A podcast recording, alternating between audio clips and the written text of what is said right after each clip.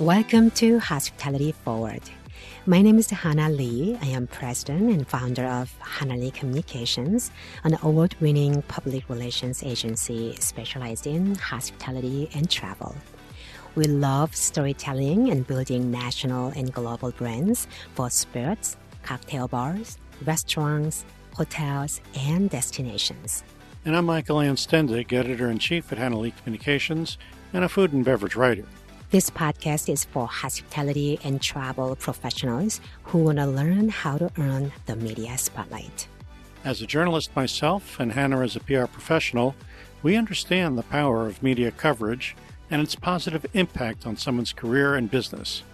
That's why we're undertaking this Giving Back to the Community initiative. So tune in every week to hear us interview top journalists who share their insights and tips. Hannah and I are also the authors and producers of our agency's first book, The Japanese Art of the Cocktail, which is now available on Amazon, Barnes & Noble, and independent bookstores nationwide. Actually, it was just rated a best book of 2021 by Barnes & Noble. Each week, we give away a copy of The Japanese Art of the Cocktail to our listeners, so please share a pitching tip you found most interesting from our episode and email us at info at hannahleecommunications.com. That's I-N-F-O at H-A-N-N-A-L-E-E communications with an S dot com. And remember to have hospitality forward in the subject line for a chance to win a book. In this episode, we're delighted to chat with Tara Cox, executive managing editor of Rachael Ray and Season and Drew and Jonathan Reveal magazines. At Rachael Ray and Season, she writes the We Tried It column where she samples unusual foods and wacky gadgets. Tara is also a fan of Spam, the edible kind, and wrote the foreword to the Ultimate Spam Cookbook. A 24 year veteran of magazine editing, Tara is also the author of Airstream, the Silver RV, and will appear in Illumination, a documentary about the Airstream trailer community. Hi, Tara. Welcome to the show. So great to see you. Hi, thank you guys for having me. I'm so glad to be here. First of all, we are huge fans of Rachael Ray and the work that you do. So, super excited to chat with you today. Great, thank you. Why don't we get started with your career path? You've been in journalism for quite a while, almost 24 years by by our count. So, how, how did you get into it to begin with? What was your path like?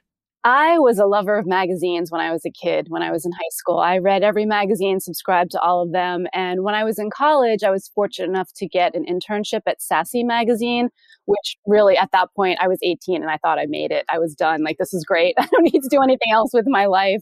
Um, and once I had that internship, I knew this was my career path. Um, but I actually was a psych major in college. Um, but when I graduated, I knew I was going to, you know, work at a magazine. And my first job was at Details magazine. So when I worked at Details, it was going through some changes. The editor in chief had been new. Then the editor that I worked under was let go and someone else came in. He went on to start another magazine and then I was brought over to that magazine. So I worked at a golf magazine for a while. Um, and that was, it was a startup. It was an amazing experience. So I learned a lot there and things kind of picked up and I jumped around to a lot of places. I'd often get poached or, you know, have a better offer come along. Um, so I'd been through, you know, fashion, men's golf. I worked at Science, you know, Popular Mechanics for a while, uh, and then Rachael Ray, Food Network magazine, Men's Journal, um, and I worked at an RV magazine for a while as well. So I run all the whole gamut of you know all topics that are out there. Amazing. So, what do you like most about being a writer? Uh, being a writer is great because you get to wear so many different hats, right? You get to try out everything. You get to have these amazing experiences, travel, eat things, um, you just you get to live out like all of your dreams and fantasies kind of and even if it's only for a day or an hour or a little bit and then you get to relive it as you're writing it and then you get to share your experiences with the readers and the feedback that you get back is just really rewarding. Like whenever i hear people tell me oh yeah you know i, I tried that thing or i'm making a bucket list of, of the things you've written about or the things you've shown us or the foods that you're talking about it, it's like wow am i making someone else's life a little bit better expanding their horizons a little bit more?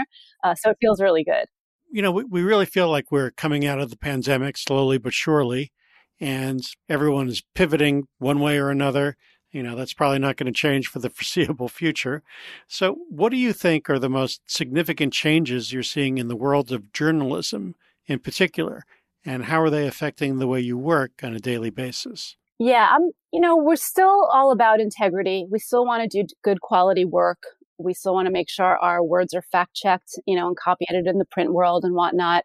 Um, I think we, we are, you know, it's, it's been a, it's been a strange year where, you know, how far do you go? Um, what topics do you cover? You know, we stopped some of our travel coverage. We stopped um, some, uh, we were very wary about entertaining coverage. Like, how can you plan the big holiday issue and sharing food and everyone touching and eating off each other's plates and parties when we didn't know what was going to be happening, you know, the, the following year. So I think we're um, being a little more cautious in how we approach things and you know, when the pandemic first started, I think we all thought we were going to be home for two weeks or a month. And then we're, you know, you know, planning issues and, and doing things and realizing, oh gosh, no, we can't go that route anymore. So I think it's just, we're, we're thinking ahead many more steps of all the different possibilities. Even as things are getting better now, we're still not really sure, you know, what's, what's down the line next. This has been such an unexpected 18 months, 19 months, whatever we're on now. Um, so I think there's caution, um, telling the stories of really great things that have been happening, the positive aspects, um, kind of motivating people. You know, in the food world, there's been, it's been tough, but there's been some really beautiful, interesting things happening as well. So much innovation in our industry. So I think that's the silver linings. Yeah. Exactly. Speaking of Rachael Ray magazine, for our listeners, how would you describe it and who's the audience? So, uh, you know, Rachael Ray's gone through a lot of changes. We it used to be Rachael Ray every day, and it was more of a grocery store magazine, um, but quirky. We were not about being perfect. We definitely like embodied who Rachel is. You know, you get it done, and people that want quick week weeknight dinners. We've now evolved. It's called Rachael Ray in season, and we're a quarterly now, and we've gone a little bit more upscale. Um, but not again, not fancy and not intimidating. It's still rachel but at a different level. You know, she, she's evolved over the time that she's been a celebrity, and we've kind of evolved with her. So our audience is basically mostly women in their 40s and 50s, um, and we also get a lot of the uh, the millennials and the Gen X that grew up with Rachael, where you know I get a lot of people tell me, "Well, she taught me to cook. I used to watch her after school or in the mornings," um, and I think they see a different side of Rachael. They see that edgier side of Rachael. You know, Rachael's really into like cool music and stuff. She does have a very cool side that I think was never really presented in her earlier in her career, um, and I think so people follow us for that now too. Yeah, I mean, I have to say, Rachael also has a very cool husband. Yeah, so he's a rock star. yeah, he's actually he's literally a rock star. Yeah. and he has good taste in cocktails. I heard. Yeah. well, he's got a cocktail in every issue of the magazine, so yeah, check us out for that. so he's like a home mixologist yes. for the Rachael Ray magazine. Yes. All right. So circling back to the magazine, you are executive managing editor. So what does that entail, and what do you do on a daily basis? Yeah, I do a little bit of everything. So I'm kind of, um, I kind of keep the trains running on time. So I oversee the editorial, the art, and the photo departments, make sure that all their stuff's coming in on time, creating the schedule so that we can, you know, get the pages out the door. I oversee the budgets. Um, I oversee a lot of the big picture creative thinking as well. Shape as the magazine relaunched, you know, I was involved in a lot of the, the shaping of, of the magazine. I support the editor in chief as much as I can, you know, every day. So it's definitely, I get to do a little bit of this and a little bit of that, which is what I really like about this job. Um, and and just to keep the trains running and, and, to you know i always i enjoy the business of managing the creative. It's fun to manage creative people. It's a challenge you know it could be hurting cats sometimes too but to you know get everyone going and you know bring everyone together to make sure that all this stuff can happen you know every every time we put out an issue. How do you curate the content between the magazine and online?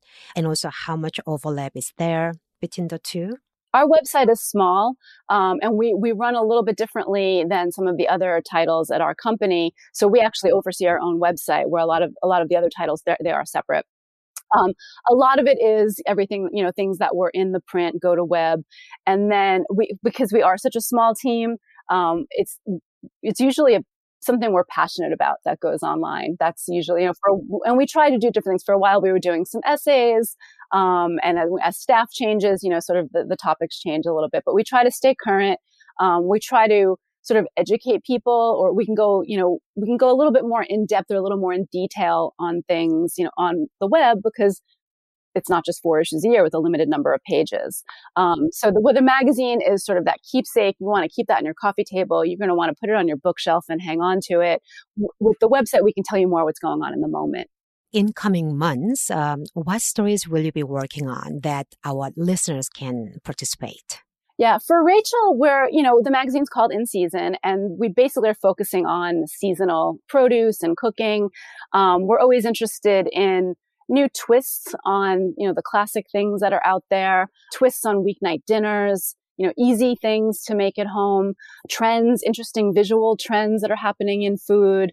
We're very into, uh, you know, feel good stories, do good stories, people that are doing amazing charity work or feeding people or, you know, getting food into communities where there, there's an issue. Women in, in the food industry has always been a hot topic for us as well. So, so those are things that we focus on a lot. It's educational, it's fun, but Right. also very inspiring. Thank you. Under the What's New section, you present a lot of feature stories and profiles, and Q&As, and essentially new product reviews. And uh, we particularly enjoy the We Tried It column. I love that column. That's great to hear. Thank you. So how did that come about? I mean, it's so much fun to read. it started before I even got back to the magazine. This is my second go around at the magazine. I worked there 15 years ago when it launched. Um, but it was kind of like we would use it for new products once in a while. It was, wasn't really a thing.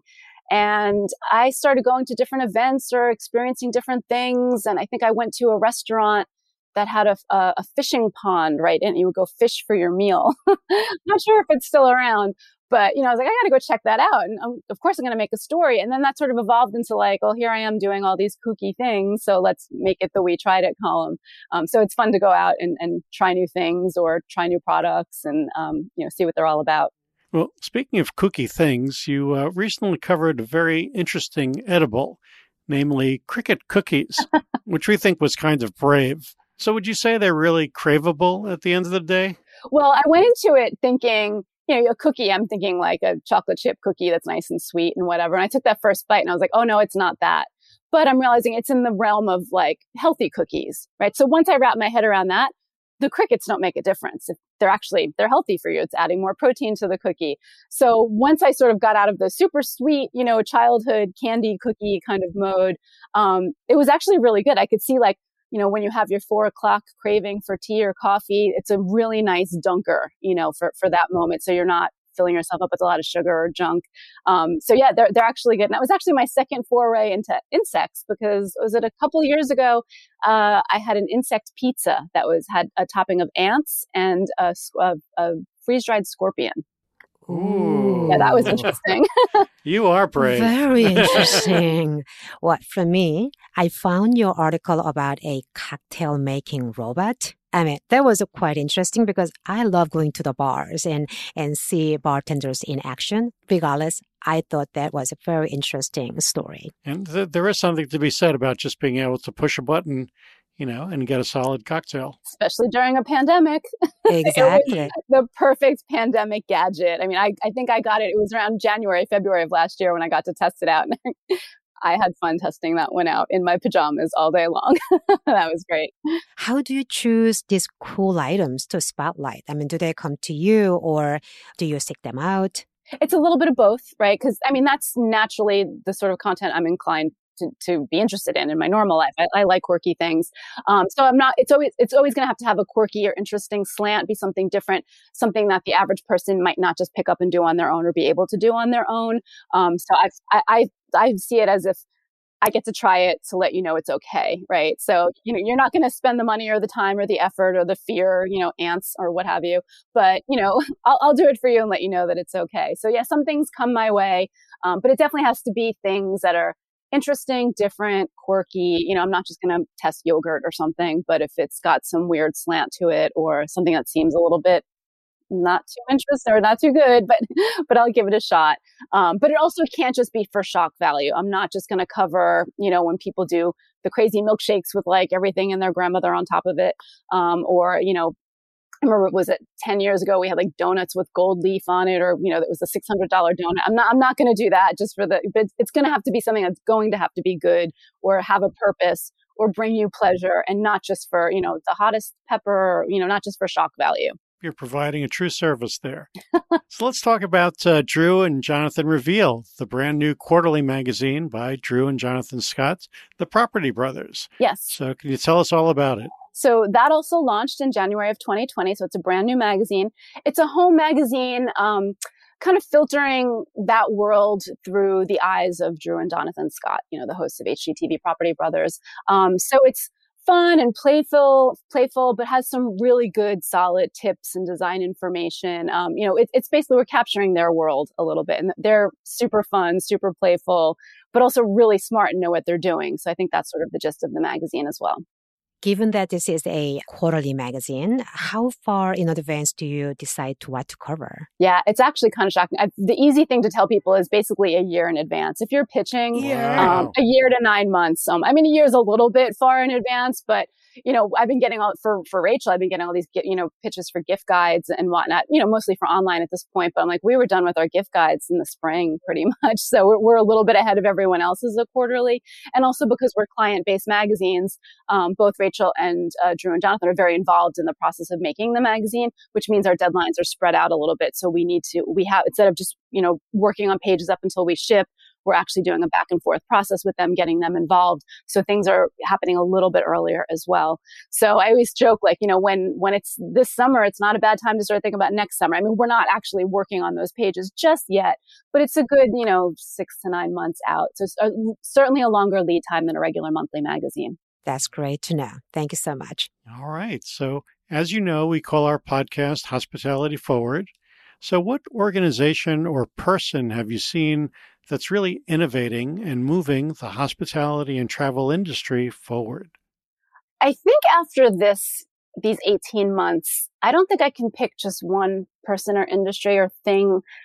I just feel like it's really been the, the people, the workers that have been pulling through and like we said earlier been innovating and you know striving to make their restaurants still viable and serve the people. I mean in the early days when people were serving all the um, the hospital workers and stuff and giving takeout you know uh, providing takeout to those of us that were on sheltering in place um, and then as things started to open up you know the outdoor dining the coming up with interesting cocktails to go in bags and so I just think it's the, you know, the blood, sweat, and tears literally of all these hard, hard working people that have like figured out what their niche is or what their neighborhood or their community is um, to keep these things going and to bring awareness to, you know, just how difficult all of that has been for them.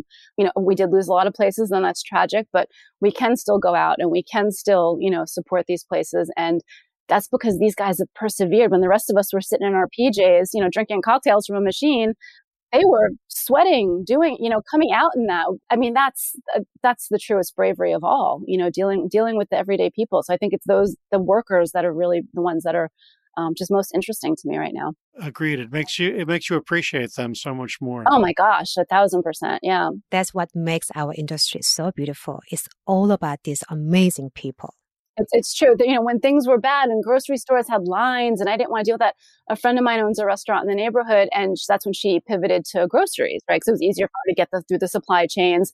And, you know, you guys follow my Instagram. I like to post a lot about eggs. and at one point I was joking, like, what if I run out of eggs? You know, I was being silly. And she's like, I got your back. And I was getting my eggs from her, you know, so she was, you know, basically having a pantry service, you know, where we can go and get all of your essentials. And I think I got sanitizer from her and rubber gloves. And um, so it sort of definitely changed. I've always been friendly with her, but it certainly changed my relationship with her. And um, she was there for me and I wanted to be there for her. So I was sending all my friends there as well. Like this is a cool neighborhood place. It's don't wait online at Trader Joe's. Go over to her and get everything you need. And she's got it's an Indian restaurant. So she's got more interesting food than you're going to get, you know, elsewhere anyway. But it was that that camaraderie I think that we all felt. And you know, you're talking to people in your neighborhood that you didn't know. You know, you go to the restaurant, maybe, maybe you know them, but you're going to a new place or a more convenient place and you're getting to know these people and you, you, we're in it together. It's it's kind of how a lot of the pandemic and a lot of what went on in the world with everyone so divided but it's how it should have been when we were all there for each other. Like i'm going to go to your pizzeria to give you money and you're going to give me food and we're doing it. Maybe i maybe i could make pizza at home. Maybe i've got a fridge full of food but i want to help you and you're going to feed me something good and give me a break from cooking. And that's i mean that really strengthened the communities you know on such a small scale. I mean people always say new york is you know a, a, bunch of little villages, you know, pulled together. And I think we felt that so much during the pandemic. And it was because of our food places, our restaurants, our takeout, our cafes. Um, it was really amazing. I mean, food is culture. Food is what binds us together. Yeah. Moving on to something more personal, what is your favorite cocktail to share with a good friend? I have three favorite cocktails. I alternate. Oh, love it. The more the merrier. it depends on the season. It depends on. So it's going to either be a Negroni, a Manhattan, or a slightly dirty martini. Usually vodka, maybe gin, usually vodka. And I always say, I want it body, but not filthy, you know, so slightly dirty. it's the trifecta. Exactly. You can go wrong with any of those cocktails. it's just happy drinks. Exactly. And they're easy enough to make too, right? That's the other thing. You don't have to be too fancy. You don't have to be too fussy. So exactly. Equal part. Mm-hmm. Anyone can make a Negroni. Exactly. So. it's virtually indestructible. That's true. So with, with travel resuming, what's your next dream destination and why? gosh, the world. No, um, mm-hmm. um, I actually had a trip to Mauritius that was canceled in 2020. So I'm hoping to get there within the next year or two. I was going with a close friend who's from there and I'm very close to their family. So, um, I hope to get, be able to see all them. Um, Hawaii is another one. I, I actually may have seen the spam cake that we featured in Rachael Ray I became, re- I, so I met the creator of that on Instagram. We became really good friends.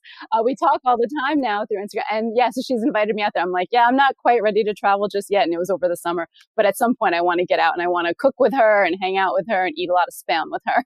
you are emerging as quite the spam expert. I have to say, I love spam. Thank you. Me too. Before we wrap up, what is the best way for our listeners to reach you, especially when they have a great story to share with you? Yep, email is the best way. Tara, T A R A dot C O X at meredith.com. But just know I get a lot of email. I am slow to respond. I try to respond to everybody, but I am slow to respond. We, we, we get overloaded with emails. I can imagine. But what if our listeners put hospitality forward on their subject line, would you give it a read? Definitely, yes. Yeah, call out that it's through you or through this podcast, and for sure that that that will help catch my eye. So yes, thank you so much. That means a lot to us. And also, um, you mentioned Instagram.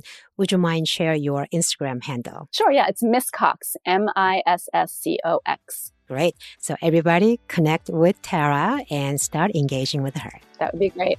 All right. What a treat. Thank you so much, Tara. Yes, thank you guys so much. It was so great to chat with you.